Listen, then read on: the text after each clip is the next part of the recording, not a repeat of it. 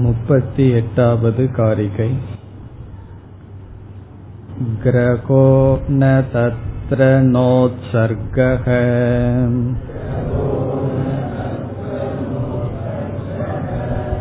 चिन्ता यत्र न विद्यते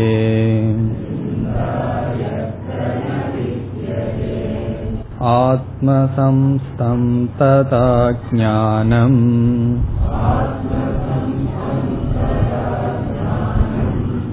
अजातिसमतां गतम्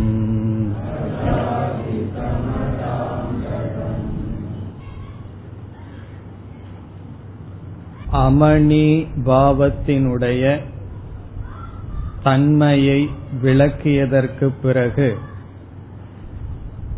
அமணி பாவத்தை அடைந்தவனுக்கு கர்த்தவ்யம் ஒன்றும் இல்லை கர்த்தவியம் என்றால் செய்ய வேண்டியது ஒன்றும் இல்லை எந்த சாதனையும் இல்லை என்று சொன்னார்.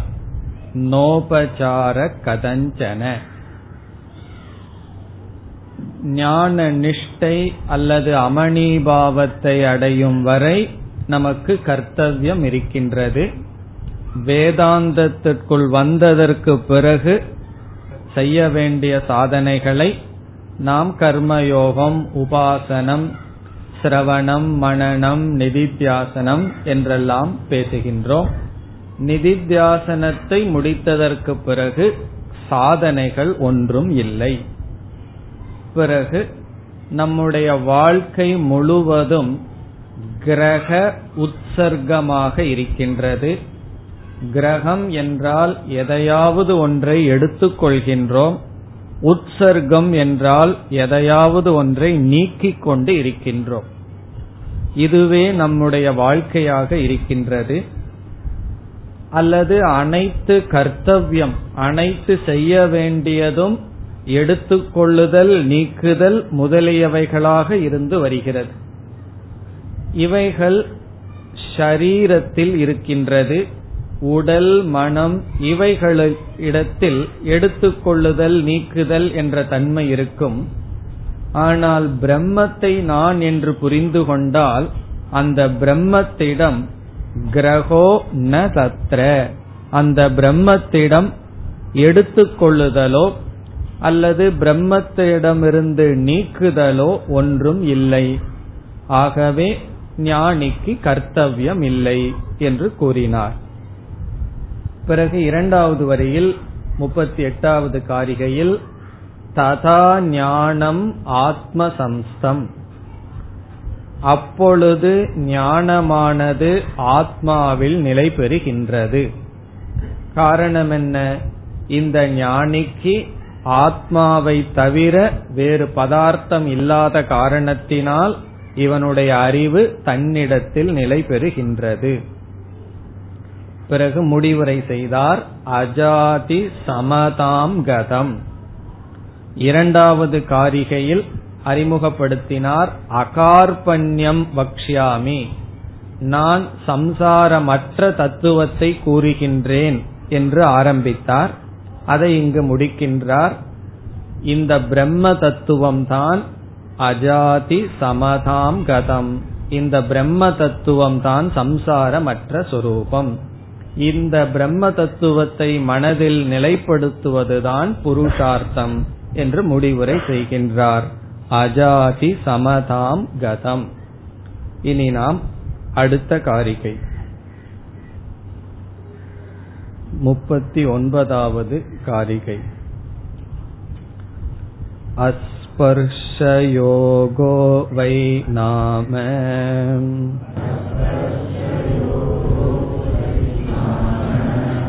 दुर्दर्श सर्वयोगिभिः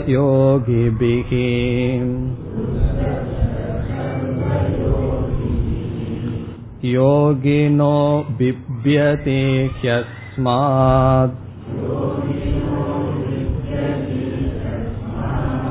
अभये भयदर्शिनः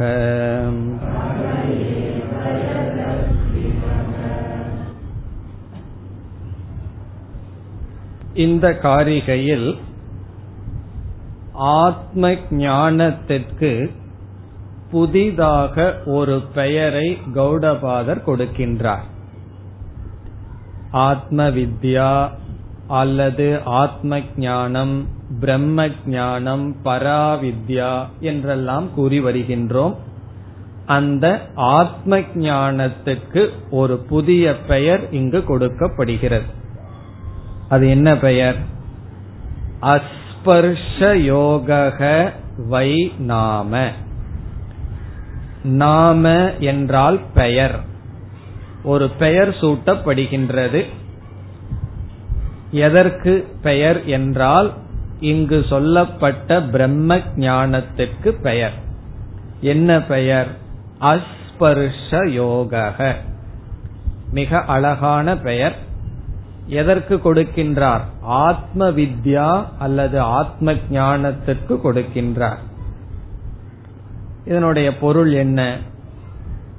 யோக என்ற சொல்லுக்கு ஜீவனை பிரம்மத்துடன் இணைப்பதனால் யோக ஜீவசிய பிரம்மபாவேன யோஜனாத். ஜீவசிய என்றால் ஜீவனை பிரம்ம பாவேன யோஜனாத் என்றால் பிரம்மனாக அது இணைப்பதனால் யோக அது எது இணைக்கின்றது? ஜீவனை பிரம்மனாக எது மாற்றுகின்றது என்றால் உபாசனையோ கர்மமோ ஜீவனை பிரம்மனாக மாற்றுவதில்லை. அப்படி மாற்றினால் என்ன ஆகும் செயலினால் ஒன்று மாற்றப்பட்டால் பிறகு காலத்தினால் இழந்துவிடும். எது ஜீவனை பிரம்மமாக மாற்றுகிறது என்றால் ஞானம். நான் பிரம்ம என்ற ஞானம் என்னை பிரம்மனாக மாற்றுகிறது. ஆகவே ஜீவனை பிரம்மனாக இணைப்பது அல்லது பிரம்மனுடன் ஜீவனை இணைப்பது ஜீவபோதத்தை பிரம்மபோதமாக்குவது ஞானம். அந்த ஞானத்தை இங்கு யோக என்ற சொல்லில் குறிப்பிடுகிறார். யோகங்கிற இந்த இடத்துல யோகங்கிற சொல்லுக்கு ஞானம் ஆத்ம ஞானம் யோக பிரம்மனை பிரம்மனாக புரிந்து கொள்ள வைக்கின்ற ஞானம் பிறகு இந்த ஞானத்தினுடைய பலன் அல்லது ஞானத்தினுடைய தன்மை என்ன? அது முதல் சொல். அஸ்பர்ஷக. அஸ்பர்ஷ என்ற சொல் இந்த ஞானத்துக்கு ஒரு அடைமொழியாக இருக்கின்றது. ஸ்பர்ஷம் என்றால் தொடுதல். ஸ்பர்ஷம். இந்த இடத்தில் ஸ்பர்ஷக என்ற சொல்லுக்கு சம்பந்தம் என்று பொருள். சம்பந்தம் கான்டாக்ட் ரிலேஷன்ஷிப் அஸ்பர்ஷக என்றால் சம்பந்தமற்றது. நமக்கு தெரிஞ்ச சொல் அசங்கக. சங்கம் என்பது ஸ்பர்ஷம் அஸ்பர்ஷக என்றால் அசங்கக. சம்பந்தம் அற்றது. அதாவது இந்த ஞானம் நமக்கு என்ன பலனை கொடுக்கின்றது என்றால் சம்சாரத்துடன் இருக்கின்ற சம்பந்தத்தை நீக்குகிறது. அஸ்பர்ஷக என்றால் தொடாதது சம்பந்தமற்றது. எதிலிருந்து சம்பந்தத்தை நீக்குகின்றது? சம்சாரத்திலிருந்து நம்முடைய சம்பந்தத்தை நீக்குகின்றது. அதாவது புண்ணியத்தாலும் பாபத்தாலும் சம்பந்தம் எதனால் வருவதில்லையோ அது அஸ்பர்ஷக. புண்ணியேன பாபேன நஸ்பர்ஷக ஸ்பர்ஷக அஸ்மாத். புண்ணியத்துடனும் பாபத்துடனும் சம்பந்தமானது எதனால் நமக்கு வரவில்லையோ அது அஸ்பர்ஷக. அது என்ன என்றால் யோகம். யோகம் என்றால் ஞானம். இந்த ஞானத்தினுடைய தன்மையானது அனைத்திடமிருந்து நம்மை பிரித்து விடுகின்றது. எல்லா பொருள்களிடமிருந்து நம்மை நம்முடைய சம்பந்தத்தை அறுத்து விடுகின்றது. இத கேட்ட உடனே எல்லா சம்பந்தமும் போய் நான் தனிமைப்பட்டு விடுவேனாங்கிற ஒரு பயம் வரும். இந்த கருத்தை இதே காரிகையில் ஆசிரியர் சொல்ல போகின்றார். அதனால்தான் இந்த யோகத்துக்கு யாரும் வருவதில்லை. இது மிக மிக கடினம். இதை கண்டு அனைவரும் பயப்படுகிறார்கள் என்று சொல்ல போகிறார். இந்த ஆத்ம ஞானத்தை கண்டு யோகிகள் கூட பயப்படுகிறார்கள் சொல்ல போகின்றார். காரணம் என்ன? அஸ்பர்ஷக. இந்த ஞானமானது அனைத்திடமிருந்து நம்மை விலக்கி விடுகின்றது. இப்ப ஷரீர ஷரீரம் நம்மளுடைய ஸ்தூல சரீரம் சூக்ம சரீரம் அந்த ஷரீரத்தில் இருக்கின்ற தர்மங்கள். பிறகு இந்த ஷரீர சம்பந்தப்பட்ட இந்த உலகம் அனைத்திடமிருந்தும் நம்மை விலக்கி விடுகின்றது இந்த ஆத்ம ஞானம். அதாவது நம்மை பிரித்து விடுகின்றது. இந்த ரமணீயமான உலகத்திலிருந்து நம்மை பிரித்து விடுகிறதுன்னு சொன்னா துக்கம் வந்துடும் அதனால என்ன சொல்லணும்? சம்சாரமான உலகத்திடமிருந்து நம்மை பிரித்து விடுகின்றது. ரமணீயமா இருக்கே ரமணீயம்னா கவர்ச்சிகரமாக மகிழ்ச்சியாக இருக்கின்றது என்றால் அவிச்சார பர்யந்தம் ரமணீயம். அது விசாரம் பண்ணாத வரைக்கும் அவ்விதம் இருக்கும். உண்மையில் விசாரித்து பார்த்தால் இவைகள் நமக்கு துயரத்தை தான் கொடுக்கும். ஆகவே ஸ்பர்ஷம்னா தொடுதல் சங்கம் ரிலேஷன்ஷிப் அஸ்பர்ஷம் சொன்னா நம்மை தொடாதது என்று பொருள். எது தொடாதது என்றால் துயரம் நம்மை தொடாது சம்சாரம் நம்மை தொடாது சங்கம் நம்மை தொடாது. இப்ப அஸ்பர்ஷ யோக இத வந்து நமக்கு தெரிஞ்ச மொழியில சொல்லணும்னா அசங்க யோக இந்த ஞானம் என்பது நம்மை அசங்க ரூபமாக மாற்றுவது. உபனிஷத் கூறும் அசங்கோயம். அயம் புருஷக அசங்கக. எதோடும் சம்பந்தப்படாதவன் இந்த புருஷன்.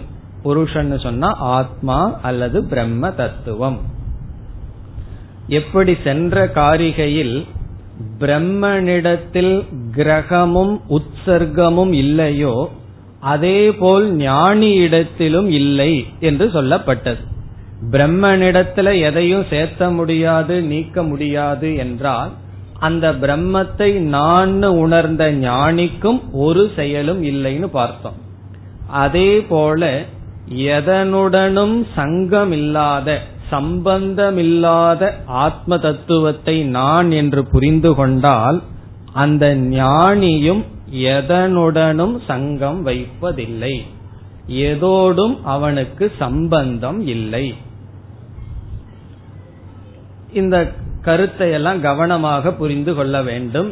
ஞானிக்கு எதோடும் சம்பந்தம் இல்லைன்னு சொன்னா அப்ப நான் காட்டுக்கு போயிடுறேனேன்னு சொன்னா அப்ப காட்டோடு சம்பந்தம் வரும். வனத்துல சம்பந்தம் வந்துவிடும். இங்கு ஏதோடு சம்பந்தம் இல்லை என்றால் நாம எங்கு இருக்கின்றோமோ அங்கு இருக்கின்றோம். அறிவளவில் எந்த பொருளையும் நாம் சம்பந்தப்படுத்திக் கொள்வதில்லை.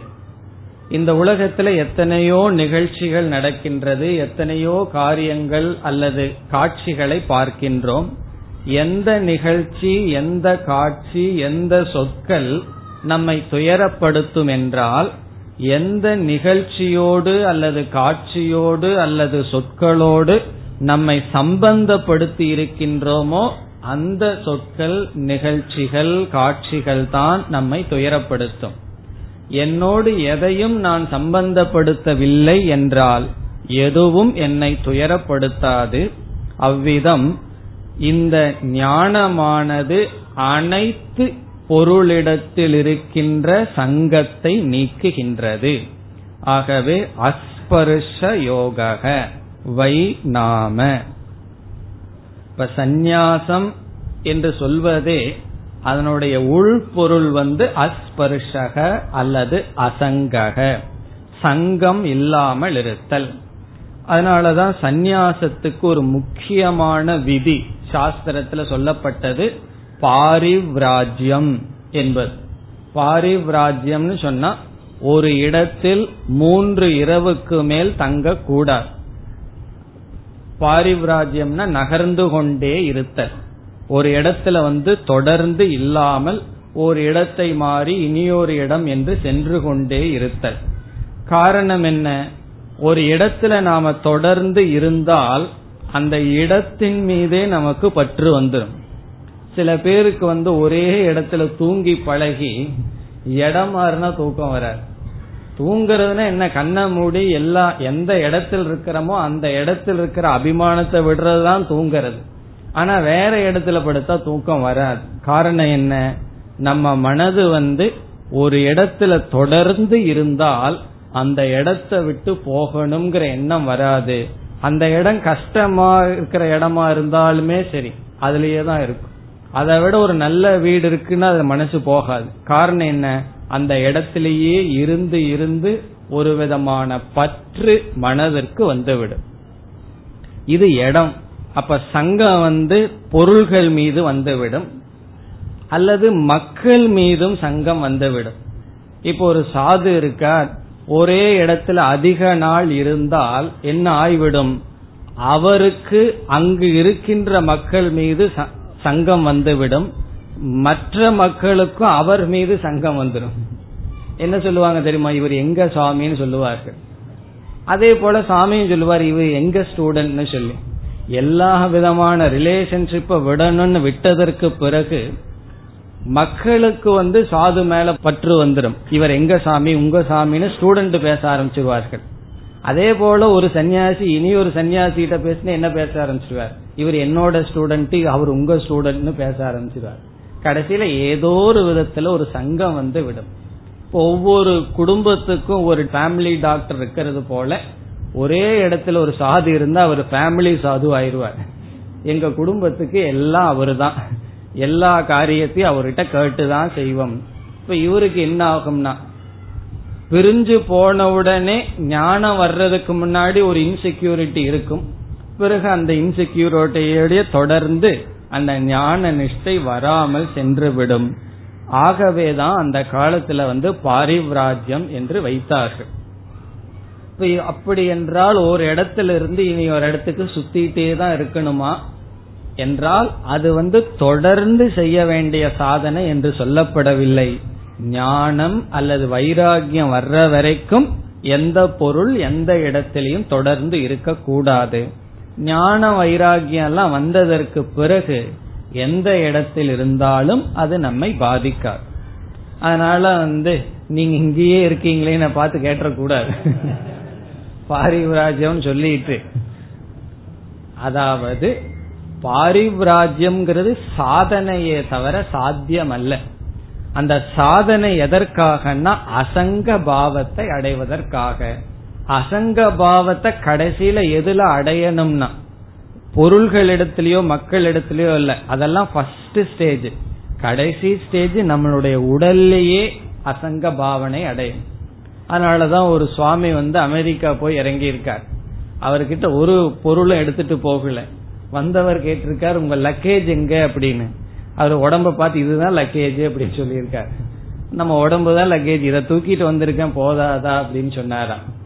கடைசி லக்கேஜ் என்னன்னு தெரியுமோ? நம்மளுடைய பாடி தான். அதுக்கப்புறம் நம்மளுடைய மனது நம்மளுடைய புத்தி இதெல்லாம் நமக்கு இருக்கின்ற சுமை. இதுல வந்து அசங்க புத்தி நமக்கு வர வேண்டும். பற்றில்லாத புத்தி நமக்கு வர வேண்டும்.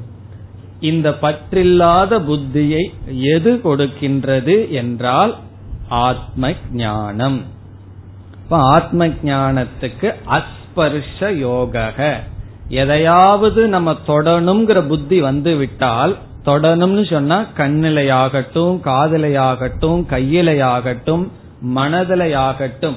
தொடணும் என்றால் ஸ்பர்ஷம் என்றால் அனுபவிக்க வேண்டும்.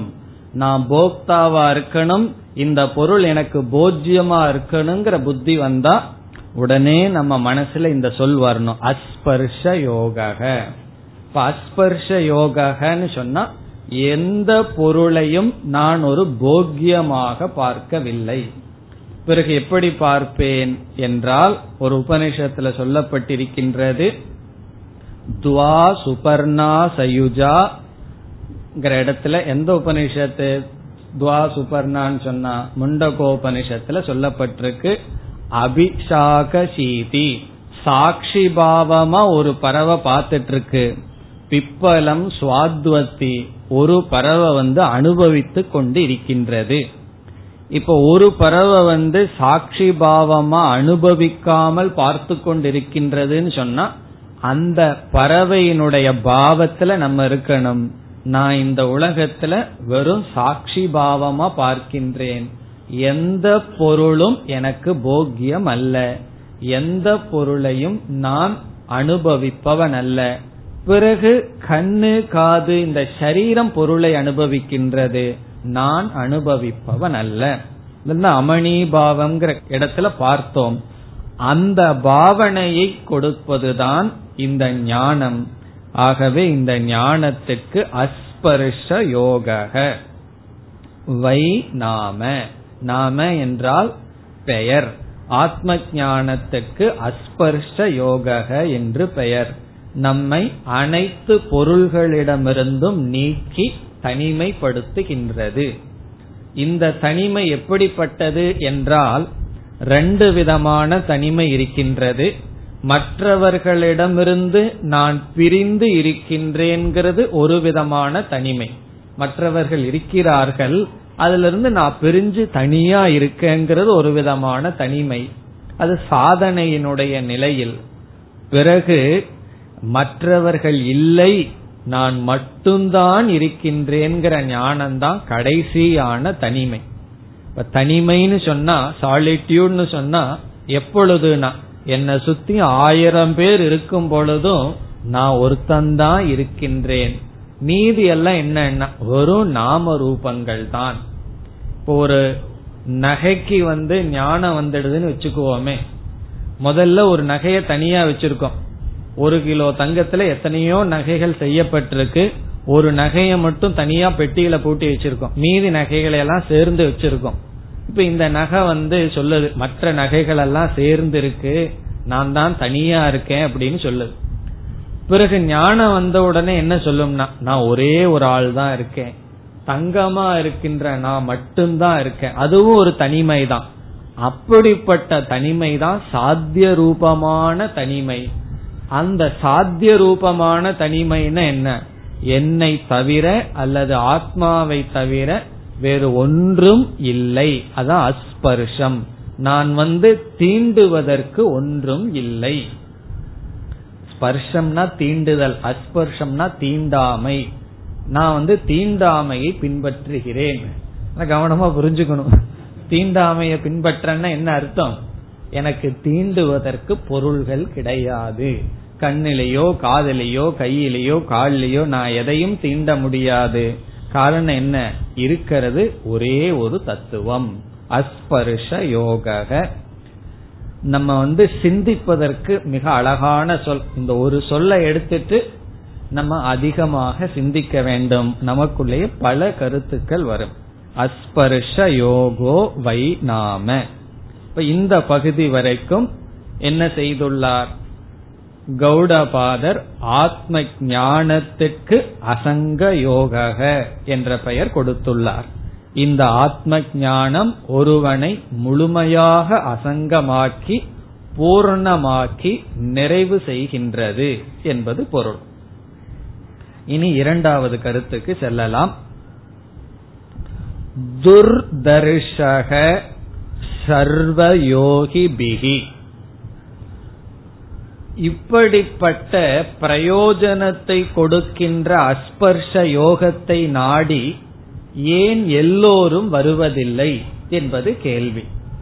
இந்த அஸ்பர்ஷ யோகம்ங்கிறது மோக்ஷ ரூபமான பலன். இது சாதாரண பலன் அல்ல. இது வந்து ஒரு நிறைவை கொடுக்கின்ற பூர்ணத்தை கொடுக்கின்ற துயரத்திலிருந்து நம்மை முழுவதும் நீக்குகின்ற பிரயோஜனத்தை உடைய பலன். எது? பிரயோஜனத்தை கூடியது இந்த ஞானம். இப்படிப்பட்ட ஞானத்தை நோக்கி ஏன் பலர் வருவதில்லை? அதற்கு பதில் சொல்கின்றார் துர்தர்ஷக. துர்தர்ஷக என்றால் மிக மிக கடினம். துர் என்றால் மிக மிக துர்தர்ஷக என்றால் இந்த ஞானத்தை அல்லது இந்த தத்துவத்தை கிரகிப்பது கடினம். யாரால் கடினம்? சர்வ யோகி பிகி எல்லா யோகிகளாலும் இதை கிரகிப்பது கடினம். சாதாரண மக்கள் அல்ல. சர்வ யோகி பிகி யோகிகளினாலேயே இந்த தத்துவத்தை அல்லது இந்த ஞானத்தை அடைவது கடினம். இந்த ஞானத்தை நாடி செல்வது இந்த ஞானத்தை அடைதல் இந்த ஞானத்தில் நிலை பெறுதல் கடினம். இந்த ஞானத்துக்கான பாதை கடினம். காரணம் என்ன? ஆரம்பத்துல இது சுகமாக இருக்காது. நம்ம நம்ம தனிமைப்படுத்திக் கொள்வதுங்கிறது மிக மிக கடினம். கடினமா எனக்கு தெரியலையேன்னா முயற்சி பண்ணி பார்த்தா தெரியும். முயற்சி பண்ணாத வரைக்கும் இது எவ்வளவு கடினம்னு தெரியாது. இது கடினம். ஒரு தத்துவ ஞானியிடம் ஒரு கேள்வி கேட்கப்படுகிறது. அதாவது நீங்கள் ஒரு ஞானியாக இருந்து எங்கள் அனைவரிடமிருந்து வேறுபட்டிருக்கிறீர்களே அதற்கு என்ன காரணம் என்று ஒருவர் ஒரு ஞானியிடம் கேட்டார். அதாவது எங்களை போல காம குரோதம் பொறாமை இப்படியெல்லாம் இல்லாம மிக மிக ஆனந்தமான மனதுடன் இருக்கிறீர்களே அல்லது உங்க வாழ்க்கை மாறுபட்டு இருக்கின்றதே அதற்கு என்ன காரணம்? அதற்கு அவர் ரொம்ப அழகா பதில் கொடுத்தார். வாழ்க்கைங்கிற பயணத்துல நான் வரும்பொழுது இரண்டு பாதையை பார்த்தேன். ரெண்டு ரூட்டை பார்த்தாராம். பிறகு எந்த ரூட் ரொம்ப சுலபம்னு முதல்ல தெரிஞ்சாராம். எந்த பாதை கடினம்னு பார்த்தாராம். நான் கடினமான பாதையை தேர்ந்தெடுத்தேன் அதுதான் வேறுபாடு அப்படின்னு சொன்னார். பிறகு என்ன சொன்னார்? அந்த கடினமான பாதையில் யாரும் அதிகமாக செல்வதில்லை. ஆகவே குறைவாக குறைவான மனிதர்கள் செல்கின்ற கடினமான பாதையை நான் தேர்ந்தெடுத்தேன். அதனாலதான் என்னுடைய வாழ்க்கையில் இந்த மாற்றம் அப்படின்னு சொல்றார். The road not taken I have taken அப்படின்னு சொல்ற. எந்த பாதை பொதுவாக மனிதர்களால் எடுத்துக்கொள்ளப்படவில்லையோ அந்த பாதையை எடுத்துக்கொண்டேன். த ரோடு லெஸ் டிராவல்ட் அப்படின்னு சொல்லப்படுது. த ரோடு லெஸ் டிராவல்ட் எந்த பாதையானது குறைவானவர்களால் பயணம் செய்யப்பட்டதோ எந்த பாதையானது கடினமான பாதையோ அந்த பாதையை தேர்ந்தெடுத்தேன். இதனுடைய அர்த்தம் என்னன்னா கடினமான பாதையில் செல்பவர்கள் குறைவு. நம்ம எந்த ஒரு செயல் எடுத்துட்டாலும் நம்முடைய மனசை பார்த்தா எது சுலபம் எது ஈஸி எது ரொம்ப சுலபம் அதுலதான் புத்தி போகும். எந்த ஒரு செயல் எடுத்துக்கொண்டாலும் எதை சுலபமா செய்து முடிக்க முடியும்ங்கிறதுலயே நம்மளுடைய புத்தி போகும். அதை உணர்ந்தவர்கள் தான் நம்ம என்ன சொல்வார்கள்? மனிதர்களை பெயின் அவார்டிங் கிரீச்சர்ஸ் அப்படின்னு சொல்றது நம்ம எல்லாம். இந்த மனிதர்களுக்கு என்ன லட்சணம்னு சொன்னா துயரத்தை அல்லது கஷ்டத்தை தவிர்க்கும் மிருகங்கள். நமக்கு என்ன பேருன்னு சொன்னா கஷ்டத்தை தவிர்க்கும் மிருகங்கள் மனிதர்கள். இப்ப நம்மளுடைய நேச்சுரல் டெண்டன்சி நம்மளுடைய இயற்கையே ஒன்னு கொஞ்சம் கஷ்டமா இருந்தா வேண்டாம் விட்டுறலாம். அதனாலதான் எல்லாத்திலையும் சிம்பிளிஃபைடுங்கிற ஒரு வார்த்தை வந்துடும் அதாவது சிம்பிளிஃபை பண்ண யோகாசனம் சொல்லி தர்றேன்னா தான் வருவார்கள். கஷ்டமான யோகாசனம் சொல்றேன்னா வரமாட்டார்கள். நான்லாம் ரிசர்ச் பண்ணி சிம்பிளிஃபை பண்ணி வச்சிருக்கேன்னு சொன்னா வருவார்கள். ஆனா வேதாந்தத்துல தான் அப்படி சொல்றது இல்லை நான் சிம்பிளிஃபை பண்ணி கௌடபாதர் காரியை சொல்றதுன்னு யாரும் சொல்றது இல்லை அதனாலதான் ரொம்ப குறைவானவர்கள் அமர்ந்திருக்கின்றோம். காரணம் என்ன? எல்லோருக்கும் எவ்வளவு சுலபமா எளிமையா கொடுக்க முடியுமோ எளிமையான இதை எடுத்துக்கிறது தான் சுவாவம் அதனாலதான் இங்க சொல்றார் அப்படி எடுத்துக்கொள்பவர்களினால் இந்த அஸ்பர்ஷ யோகத்தை கடைபிடிக்கவோ அல்லது அடைய முடியாது. ஆகவே துர்தர்ஷக. துர்தர்ஷகன கடினம். இதுவும் ரொம்ப முக்கியமான கருத்து. சாஸ்திரமே இது கடினம் என்றுதான் சொல்கின்றது. அது எதற்குனா ஏற்கனவே கொஞ்சம் ஆசைப்பட்டு வந்திருக்கேன். கடினம்னு சொல்லி என்ன டிஸ்கரேஜ் பண்ணி அனுப்புறதுக்கான கிடையாது. நம்ம அதிக தயார்படுத்துவதற்காக. இது கடினம்னு சொன்னா என்ன அர்த்தம்? இது அதிக முயற்சி தேவை அதிக கவனம் தேவை ஆகவே தொடர்ந்து வா என்று. உண்மையா முமுட்சுவா இருப்பவனுக்கு கடினம்னு சொல்ல சொல்லத்தான் அதிக நாட்டம் வரணும். நச்சிகேதனுக்கு அப்படித்தானே வந்தது. முதல்ல என்ன சொன்னார் யம தர்மராஜா இது ரொம்ப கஷ்டம். இதெல்லாம் விற்று. அதனாலதான் நான் இதே வரத்தை கேட்கின்றேன்.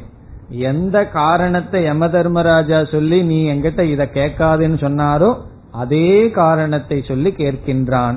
அந்த அடிப்படையில் இங்கு கௌடபாதர் சொல்கின்றார் இது மிக மிக கடினம். அதனால் அசங்க யோகத்திற்கு அஸ்பர்ஷ யோகத்திற்கு யாரும் சுலபமாக வருவதில்லை. இதுல இவ்வளவு பெரிய பிரயோஜனம் இருந்தாலும் இது கடினம். இது கடினம் என்ற காரணத்தினால் யாரும் வருவதில்லை. இப்ப சர்வ யோகி பிகி துர்தர்ஷக. அவ்வளவு சுலபமாக இதை அடைய முடியாது. இனி அடுத்த கருத்து கடினம் என்றால் யாருக்கு கடினம்? ஏன் கடினம் என்றால் கடினம் என்றால் அங்க அதிக முயற்சி தேவை விருப்பம் இருக்க வேண்டும். விருப்பம் இருக்கிற இடத்துல அது கடினமா தெரியாது. விருப்பம் அதிகரிக்க அதிகரிக்க அது கடினமாக தெரியாது. அபியாசம் இருக்க இருக்க அது கடினமாக நமக்கு தெரியாது. ஆகவே முயற்சி அதிகம் தேவை என்று சொல்கின்றார். இதை மீண்டும் அடுத்து வரும் ஸ்லோகத்தில் சொல்ல போகின்றார். சர்வ யோகிபிகி துர்தர்ஷக. இப்ப இந்த கருத்தை எதுக்கு சொல்லியிருக்கார்? இப்படிப்பட்ட பிரயோஜனத்தை உடைய இந்த ஞானத்தை நோக்கி ஏன் பலர் வருவதில்லை என்றால் அவர்களுடைய சுவாவமான தோஷம் கஷ்டத்தை தவிர்க்க வேண்டும் என்கின்ற புத்தி. யாரு கஷ்டத்தை நான் தவிர்க்க விரும்பவில்லை கஷ்டத்தை நான் சந்திக்கின்றேங்கிற புத்தி வருகிறதோ அவர்களுக்கு தான் வேதாந்தம் உள்ளே செல்லும். கஷ்டத்தை கண்டு பயந்து தவிர்த்து கொண்டிருக்கின்ற வரை நம்மையும் மோக்ஷமானது ஞானமானது தவிர்த்து கொண்டே இருக்கு. நீ கஷ்டத்தை தவிர்க்கிறேன்னா நான் உன்னை தவிர்த்தர்றேன்னு சொல்லி ஞானம் நமக்கு அசங்கமாக இருக்கு. எது? பிரம்ம அசங்கமா இருப்பார். அல்லது ஆத்ம ஞானம் நமக்கு அசங்கமாக இருக்கும். யாருக்கு எந்த கஷ்டத்தையும் சந்திக்க தயார் என்ற முடிவு வருகிறார்களோ அவர்களுக்கு அந்த நிமிஷத்திலிருந்து கஷ்டம் போயிடும் இதுதான் பெரிய ஒரு பாரடாக்ஸ்ங்கிறது ஒரு முரண்பாடு. கஷ்டத்திலிருந்து தவிர்த்துட்டு இருக்கிற வரைக்கும் கஷ்டப்பட்டுட்டு இருப்போம் கஷ்டத்தை சந்திக்கிறதுக்கு தயாருங்கிற மனநிலைய வந்தவுடன் நமக்கு கஷ்டம் எல்லாம் போயிரும். இந்த ரகசியம் தெரியாததுனாலதான் எல்லோரும் துயரப்பட்டு கொண்டு இருக்கிறார்கள். யாரும் இந்த ஞானத்துக்கு வருவதில்லை. இனி இரண்டாவது வரைக்கும் செல்லலாம். இங்கேயும் ஒரு கருத்து சொல்றார். யோகினோ பிப்யதி ஹி அஸ்மாத். அஸ்மாத் என்றால் இந்த ஞானத்திடமிருந்து இந்த ஞானத்தை கண்டு இந்த பாதையை கண்டு. அதாவது வேதாந்தத்தை கண்டு யோகினக யோகிகள் பிப்யதி பயப்படுகிறார்கள். இந்த அஸ்பர்ஷ யோகத்தை கண்டு அசங்கத்தை கண்டு யோகிகளும் பயப்படுகிறார்கள். இது இரண்டாவது காரணம். கடினம்ங்கிறதுனால இந்த ஞானத்துக்கு பலர் வருவதில்லை. அதிக உழைப்பு தேவைங்கிறதுனால இந்த ஞானத்துக்கு யாரும் வருவதில்லை. இரண்டாவது முக்கியமான காரணம் இந்த அசங்கத்தை கண்டு பயம் கொள்கிறார்கள். பயப்படுவதனால் இதை நோக்கி யாரும் வருவதில்லை. யோகினக அஸ்மாத் பிப்யதி. இந்த ஞானத்தை கண்டு பயப்படுகிறார்கள். இதற்கும் காரணம் பல இருக்கின்றது. இந்த ஒரு ஞானம் என்ன செய்கின்றது? அவர்களுடைய அகங்காரத்தையே நீக்குகின்றது. அந்த இண்டிவிஜுவாலிட்டி என்று சொல்வது தனித்தன்மையை இது நீக்குகின்றது. ஒவ்வொருவரும் அவரவர்களுடைய தனித்தன்மை மீது பற்றுடன் இருக்கிறார்கள். அந்த தனி தன்மையையே இது நீக்குவதனால் இந்த ஞானம் ஸ்வநாசம் தன்னுடைய நாசத்துக்கு சமமாவது போல் தெரிகின்றது. போல் தெரிகின்றதல்ல தானே நாசமடைவதாகிறது. தான்கிறது இந்த இடத்துல அகங்காரமே நாசம் அடைகிறது ஆகவே அந்த அகங்காரத்திலிருந்து நம்மை பிரித்து கொள்வதுங்கிறது மிக மிக கடினம். அது மிக மிக பயத்தை கொடுப்பது. இத வந்து நம்ம வந்து கொஞ்சம் சிந்திச்சு பார்த்தாதான் புரியும். இப்ப உதாரணமா ஒருவர் வந்து ஒரு விதமான கொள்கையுடன் இருக்கிறார்னு வச்சுக்கோமே. ஒருவருக்கு ஒரு கொள்கை பிரின்சிபல் இருக்கு. ஏதோ ஒரு கொள்கைப்படி வாழ்ந்துட்டு இருக்கார் இந்த கொள்கைப்படி அவர் வாழ்கிறார்ங்கிறது ரொம்ப பேர்த்துக்கு தெரியும். பிறகு ஒரு காலத்திற்கு பிறகு ஒரு பத்து வருஷத்துக்கு பிறகு இந்த கொள்கை நம்ம வச்சிருக்கிற இந்த கொள்கை தவறுன்னு அவருக்கு தெரிந்தாலும் அவர் அந்த கொள்கையை விடமாட்டார். காரணம் என்ன? பயம். இவ்வளவு நாளா இதனோட நான் சம்பந்தம் வச்சாச்சு. இப்ப இதை விட்டுட்டு எப்படி வருவது என்று அதை விட்டு வருவதற்கு ஒரு பயம் இருக்கும். இது கொள்கைன்னு சொன்னாலும் சரி சாதனைன்னு எடுத்துக்கொண்டாலும் சரி அல்லது எந்த ஒரு அமைப்பில் நாம ஈடுபட்டிருந்தாலும் சரி. இப்ப வந்து ஒருவர் பல வருஷமா பூஜை செய்து கொண்டே வர்றார். பிறகு ஒரு நேரத்துல வேதாந்த வகுப்பும் பூஜையும் கிளாஷ் ஆகுது. வேதாந்த வகுப்புக்கு வரணும்னா பூஜையை செய்ய முடியாதுன்னு சூழ்நிலை வருது. அப்ப என்ன வரும்னா அந்த பூஜையை விடுறதுக்கு பயம் வந்துடும் காரணம் என்ன? நான்கிறது அந்த பூஜைங்கிறது ஒன்றா இருக்கு. அது எப்படி இவ்வளவு நாளா செஞ்சுட்டு வந்தோம் இதை விட்டுட்டு வருவது என்று ஒரு பயம் வரும். அப்படி எந்த ஒரு சாதனை எந்த ஒரு கொள்கை எந்த ஒரு அறிவை ஓடு நாம் இருந்து அதிலிருந்து தாண்டி வர்றதுங்கிறது கடைசி காலத்துல ஒரு விதமான பெயின் ஒரு விதமான பயம் இருக்கும். இது வந்து எல்லாருடைய மனதில் இருக்கின்ற சுவாவம். ஆகவே இந்த ஞானத்தை கண்டு எல்லோரும் பயந்து விடுகிறார்கள். காரணம் என்ன? இந்த ஞானம் வந்து நீ என்னென்னலாம் நினைச்சிட்டு இருந்தையோ உனக்கு என்னென்ன பர்சனாலிட்டி இருந்ததோ அத்தனையும் இது நீக்குகிறது. எதெல்லாம் உண்மைன்னு நீ நினைச்சிட்டு இருந்தையோ எதெல்லாம் சத்தியம்னு நினைத்து கொண்டிருந்தாயோ அனைத்தும் பொய் என்று இந்த ஞானம் புகட்டுகிறது. ஆகவே இந்த ஞானம் ஒருவனை முழுவதும் தனிமைப்படுத்தி விடுகிறது. இப்ப தனிமைப்படுத்தியவுடன் அவனுக்கு பயம் வந்து விடுகிறது. தனிமைன்னு நினைச்சாவே பயம் வந்து விடுகிறது. அதாவது தனிமையை பற்றி ஒருவர் சொல்லும் பொழுது ஒருவனுக்கு ஒருவனிடம் அதிகமாக எது சென்றாலும் அவன் தனிமைப்படுத்தப்படுகிறான். இதுதான் தனிமையினுடைய தத்துவம். நம்ம எப்ப தனிமைப்படுத்தப்படுகிறோம்னா ஏதாவது ஒன்று நமக்கு அதிகமாக வந்துவிட்டால் நாம் மற்றவர்களிடம் தனிமைப்படுத்தப்படுகிறோம். உதாரணமாக இப்ப சாதாரணமா ஒரு ஸ்டாண்டர்ட் ஆஃப் லைஃப்ல நம்ம வாழ்ந்துட்டு இருக்கோம். திடீர்னு ஒருத்தனுக்கு ஒரு கோடி ரூபாய் பணம் வந்ததுன்னு வச்சுக்கோமே. அந்த பணமானது அவனை மற்றவர்களிடமிருந்து தனிமைப்படுத்தி விடும். மற்றவர்கள் இவனிடம் வந்தாலே எப்படி பார்ப்பான்? இவன் ஒரு கோடீஸ்வரன் தான் பார்ப்பான். சமமா பார்க்க மாட்டான். அதே போல வந்து ஒரு கிராமத்துல சாதாரண மக்களோட இருக்கிற வரைக்கும் சேர்ந்து இருப்பான் அந்த கிராமத்துக்கு பிரசிடென்ட் அவன் வந்துட்டான்னு வச்சுக்குவோமே அவன் என்ன ஆயிடுறான்? அந்த கிராமத்தில் இருக்கிற மக்களிடமிருந்து தனிமைப்படுத்தப்படுகின்றான். காரணம் என்ன? இவன் போனாவே தனியா பார்ப்பார்கள். இவர் தான் எங்க ஊர் பிரசிடென்ட்னு சொல்லி. இதனுடைய அர்த்தம் என்னன்னா அந்த பவர் வந்து சக்தி. அது என்ன பண்ணிடுது? மற்றவர்களிடமிருந்து இவனை தனிமைப்படுத்துகிறது. பிறகு நகரத்துக்கு பிரசிடென்ட் ஆனான்னு என்ன ஆகும்னா நகரத்தில் இருக்கிற அத்தனை மக்களிடமிருந்து தனிமைப்படுத்துகின்றான். நாட்டுக்கு பிரைம் மினிஸ்டர் ஆயிட்டான்னு என்னன்னா அந்த நாட்டிலிருந்து தனிமைப்படுத்தப்படுகிறான்.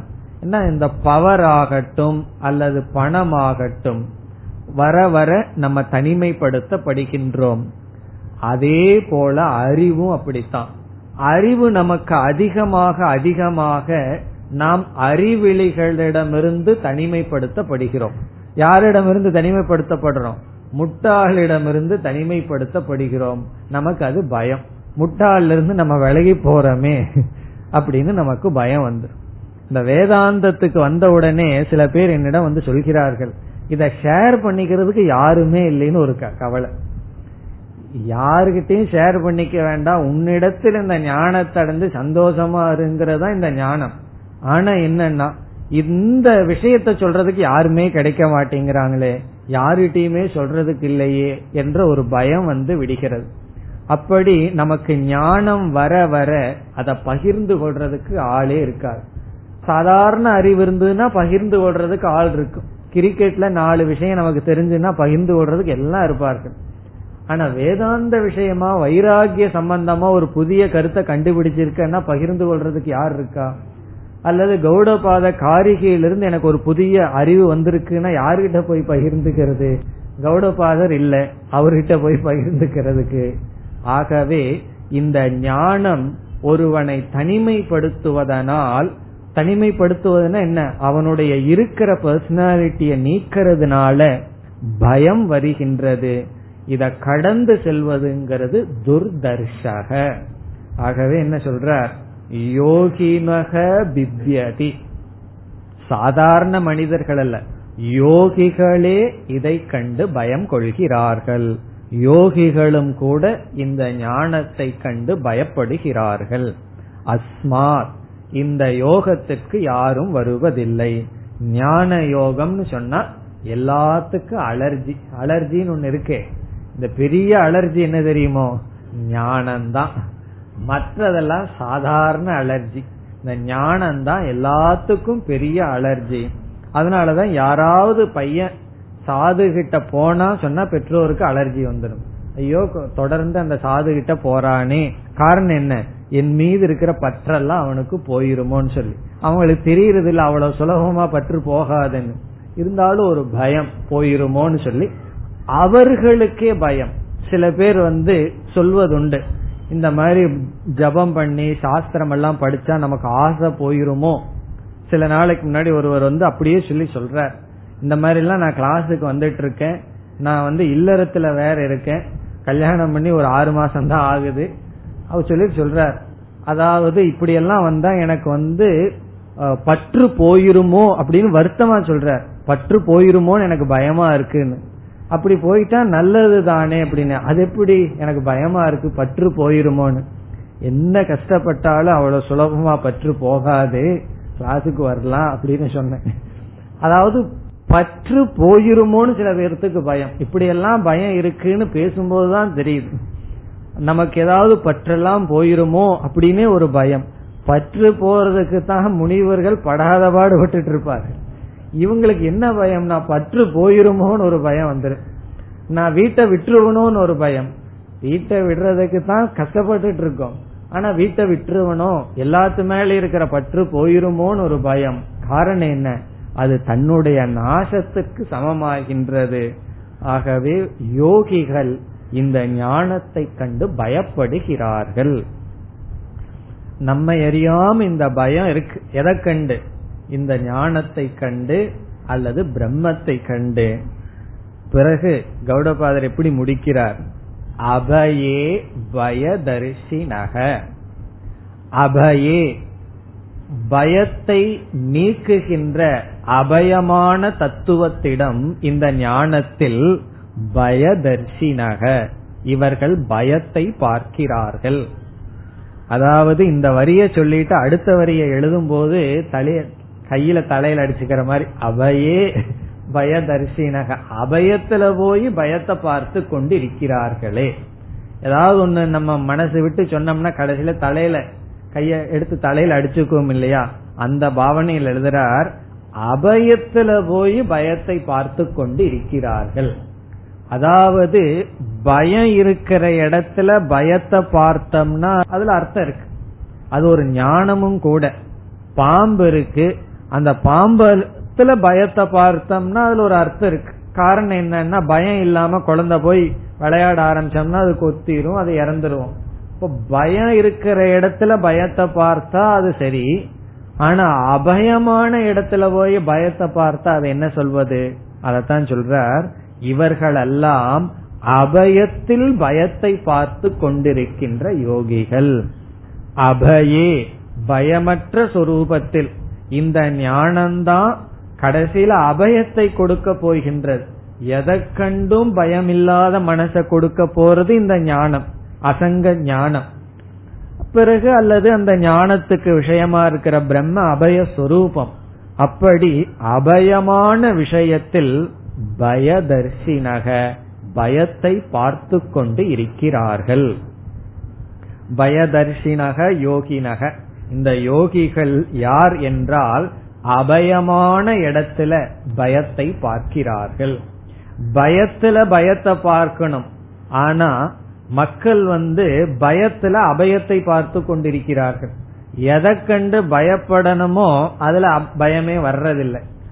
எதுல பயப்படக்கூடாதோ அதுல பயப்படுகிறார்.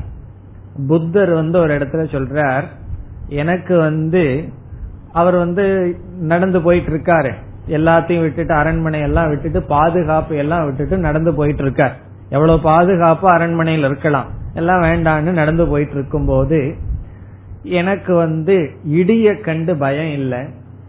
அல்லது மின்னலை கண்டு எனக்கு பயம் இல்லை. கொடிய விஷத்தை உடைய பாம்பை கண்டு நான் பயப்படவில்லை. ஏன்னா அவர் வந்து நடு வனத்துல தானே உறங்கணும் எல்லாம் பண்ணணும். பிறகு எனக்கு எதை கண்டு பயம்னா விஷயத்தை கண்டு பயம் விஷத்தை கண்டு நான் பயப்படவில்லைன்னு சொல்ற. விஷம் வந்து ஸ்தூல சரீரத்தை தான் நாசப்படுத்தும். இந்த விஷயங்கள் இருக்கே போகங்கள் இருக்கே அது என்னையே சூக்ம சரீரம் உட்படு கொண்டு அதை என்ன நாசப்படுத்திடும் அதனால நான் விஷயத்துக்கு பயந்து விஷம் உடைய வனத்துக்குள் வந்துள்ளேன்னு சொல்ற. இப்ப எதை கண்டு அவர் பயந்திருக்கார்? இந்த போகத்தை கொடுக்கின்ற விஷயங்களை கண்டு பயந்து அவருக்கு எது பயமா தெரியல. விஷங்களுடன் கூடிய மிருகங்கள் இருக்கின்ற இடம் எனக்கு பயமாக தெரியவில்லைன்னு சொல்றார்.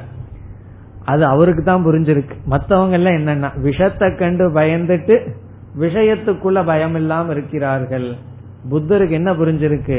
பயப்பட வேண்டிய விஷயம் விஷம் அல்ல விஷயம். விஷயம்னா இந்திரியத்துக்கு சுகத்தை கொடுக்கின்ற பொருள். அப்ப நாம உண்மையிலேயே எதை கண்டு பயப்படணும்னா எந்தெந்த பொருள்கள் நம்முடைய இந்திரியத்துக்கு சுகத்தை கொடுக்கின்றதோ அதை கண்டு பயப்படணும். நம்ம அதை கண்டு பயப்படுறோமா? அதை நாடி ஓடிக்கொண்டு இருக்கின்றோம். நாமன்னு சொன்னா ஞானம் வருவதற்கு முன். அப்ப என்ன நடந்துட்டு இருக்குன்னா பயத்துல அபயத்தை பார்த்து கொண்டிருக்கிறார்கள். அபயத்தில் பயத்தை பார்த்து கொண்டிருக்கிறார்கள். இங்க அதைத்தான் சொல்றார் அபயே பயதர்ஷினக. நம்மளுடைய முழு வாழ்க்கையே சிந்திச்சோம்னா இப்படிதான் இருக்கு. எது அர்த்தமோ அதுல அனர்த்தத்தை பார்த்துட்டு இருப்போம். எது அனர்த்தமோ அதுல அர்த்தத்தை பார்த்துட்டு இருப்போம். எது நமக்கு கஷ்டத்தை கொடுக்குமோ நோயை கொடுக்குமோ அனர்த்தமோ அதுல ஒரு பிரயோஜனம் தெரியும். அதுலதான் புத்தி பிரயோஜனம் பார்க்கும். எது அர்த்தமோ அதை அனர்த்தமாக பார்ப்பார்.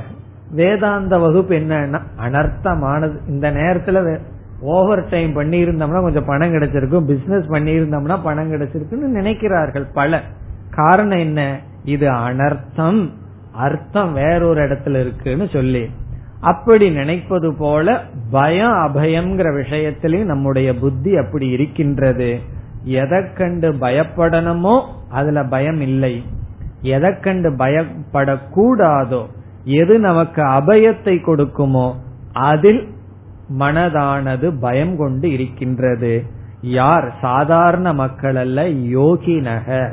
யோகிகள் கூட என்று சொல்கிறார். புராணத்துல எல்லாம் இது நம்ம தெளிவாகும். ஒருவர் வந்து தபம் பண்ண காட்டுக்கு போறார்.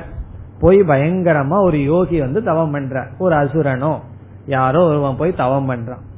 தவம் பண்ணி முடிஞ்ச உடன் எவ்வளவு கஷ்டப்பட்டு காட்டுல இருந்து தவம் பண்றான். ஒத்த காலில் நின்றுட்டு தண்ணி இல்லாம எதோ பண்ணிட்டு தவம் பண்றான். தவம் பண்ணி பகவான் வந்து தவத்துக்கு மெச்சினோம் உனக்கு என்ன வரம் கேளுன்னு கேட்டா முதல் அவங்கிட்ட இருந்து என்ன வருது தெரியுமோ? பயத்தினுடைய வெளிப்பாடுதான். எனக்கு மரணம் வரக்கூடாது. முதல்ல மரண பயம்தான். பிறகு இதுல இருந்து மரணம் வரக்கூடாது அது வரக்கூடாது பகைவர்கள் வரக்கூடாதுன்னு தவம் முடிஞ்ச உடனே அவனுக்குள்ள என்ன இருக்குன்னா பயம்தான் வெளிப்படுகிறது. இதுல இருந்து என்ன தெரியுதுன்னா இந்த தவம் அவனுடைய பயத்தை நீக்கவில்லை. அவனை பயத்தோட தான் அந்த தவம் வச்சிருக்கு. பிறகு இந்த ஞானம் என்ன? அஸ்பர்ஷ யோகம்ங்கிற ஞானம் எதை கொடுக்கின்றது? அவனுடைய அபயத்தை கொடுக்கின்ற ஞானம். ஆனால் அந்த யோகியே அதை கண்டு பயப்படுகின்றான். ஞானத்தை கண்டு பயப்படுகின்றான். அபயே பயதர்சினக. இதுதான் சாதாரண மனிதர்களுடைய வாழ்க்கையாக இருந்து வருகிறதுன்னு சொல்லி கௌடபாதர் கூறுகின்றார்.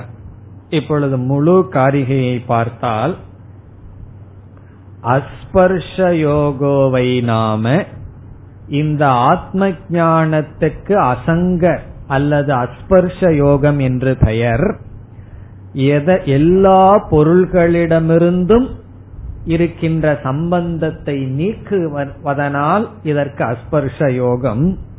ஆனா இது மோக்ஷரூபம் இருப்பினும் சர்வ யோகிபிகி துர்தர்ஷக எல்லா யோகிகளினாலும் அவ்வளவு சுலபமாக அடையக்கூடியது அல்ல இதர் மிக மிக கடினம். அதிக முயற்சி தேவை. யோகினக பிப்யதி ஹி அஸ்மாத். இந்த ஞானத்தை கண்டு இந்த ஞானத்திற்கான மார்க்கத்தை கண்டு யோகிகளும் கூட பயப்படுகிறார்கள். பிறகு அவர்களுடைய பயத்துல நியாயம் இருக்கா? அது இல்லைன்னு சொல்றார். அபயே பயதர்ஷினக. சில பயத்துக்கு நியாயம் இருக்கு. எதை கண்டு பயப்படணுமோ அதை பயப்பட்டா அதுல நியாயம் உண்டு. ஆனால் இவர்களுடைய பயத்தில் நியாயமோ உண்மையோ கிடையாது. அபயமான சொரூபத்தில் பயத்தை கொள்கிறார்கள். ஞானம் வந்ததற்கு பிறகுதான் தெரியும். இந்த உலகமே பிரம்மஸ்வரூபம். இந்த உலகமே பிரம்மஸ்வரூபம்னா நான் எதை கண்டு இத்தனை நாளா பயந்துட்டு இருந்தேன்னா? அந்த உலகத்தை கண்டு பயந்துட்டு இருந்தேன்னா பிரம்மத்தை கண்டுதான் நான் பயம் கொண்டிருந்தேன். ஆகவே பயத்துக்கே காரணமில்லாத சுரூபத்தில் பயப்பட்டு கொண்டு இருக்கிறார்கள் என்று. பயம் கடின உழைப்பு தேவை.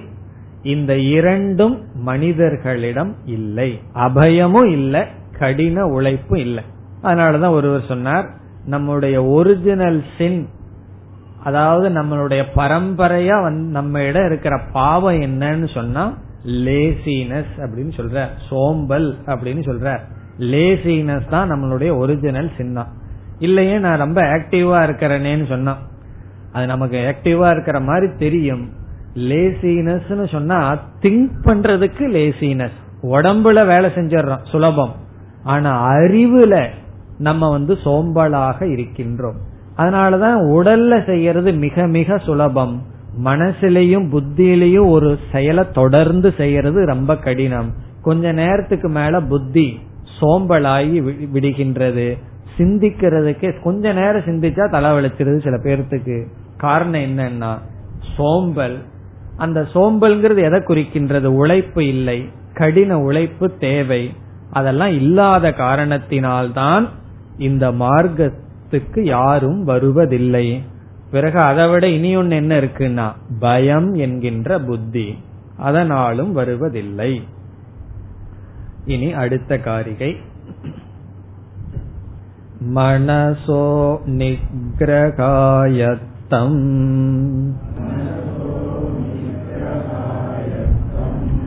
அபயம் சர்வயோகினாம்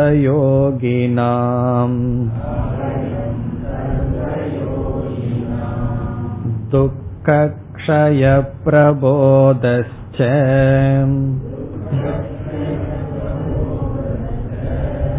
अप्यक्षया शान्तिरेव च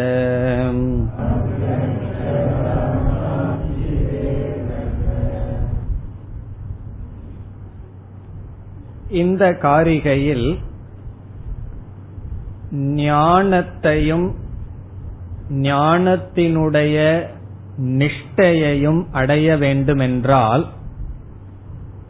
அல்லது ஞானத்தினுடைய பலனை அனுபவிக்க வேண்டுமென்றால் மனதினுடைய நிகிரகம் மனதினுடைய கட்டுப்பாடு மிக மிக அவசியம் என்று சொல்கிறார்.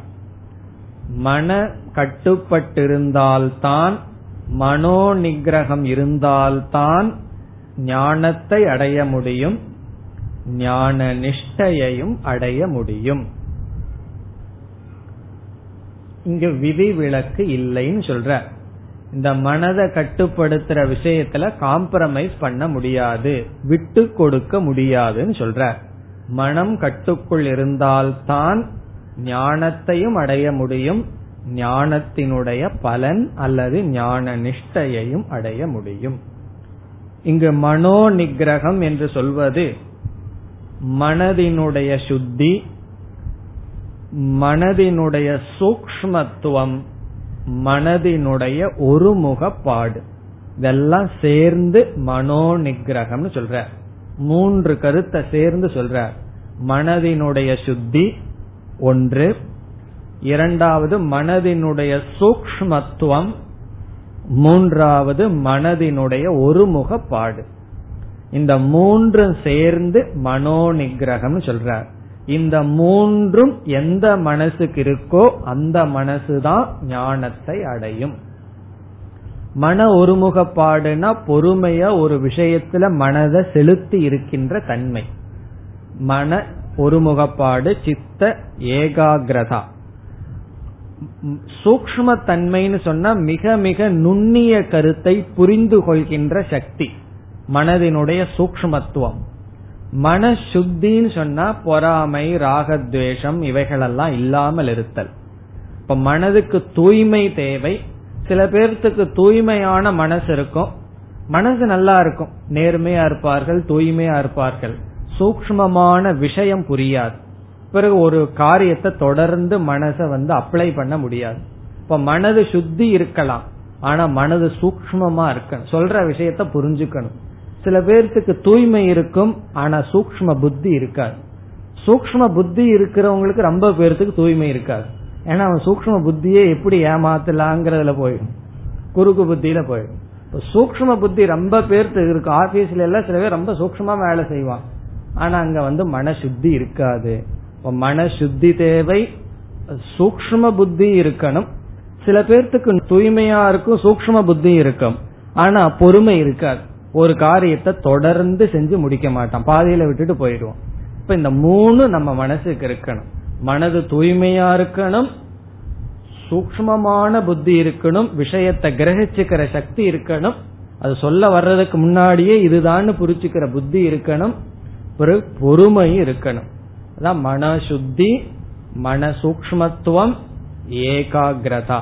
இந்த மூன்று சேர்ந்து இங்க மனோ நிகிரகம்னு சொல்ற இந்த மனோ நிகிரகம் இருக்கிற இடத்துலதான் ஞானமும் ஞான நிஷ்டையும் வரும் என்கிறார்.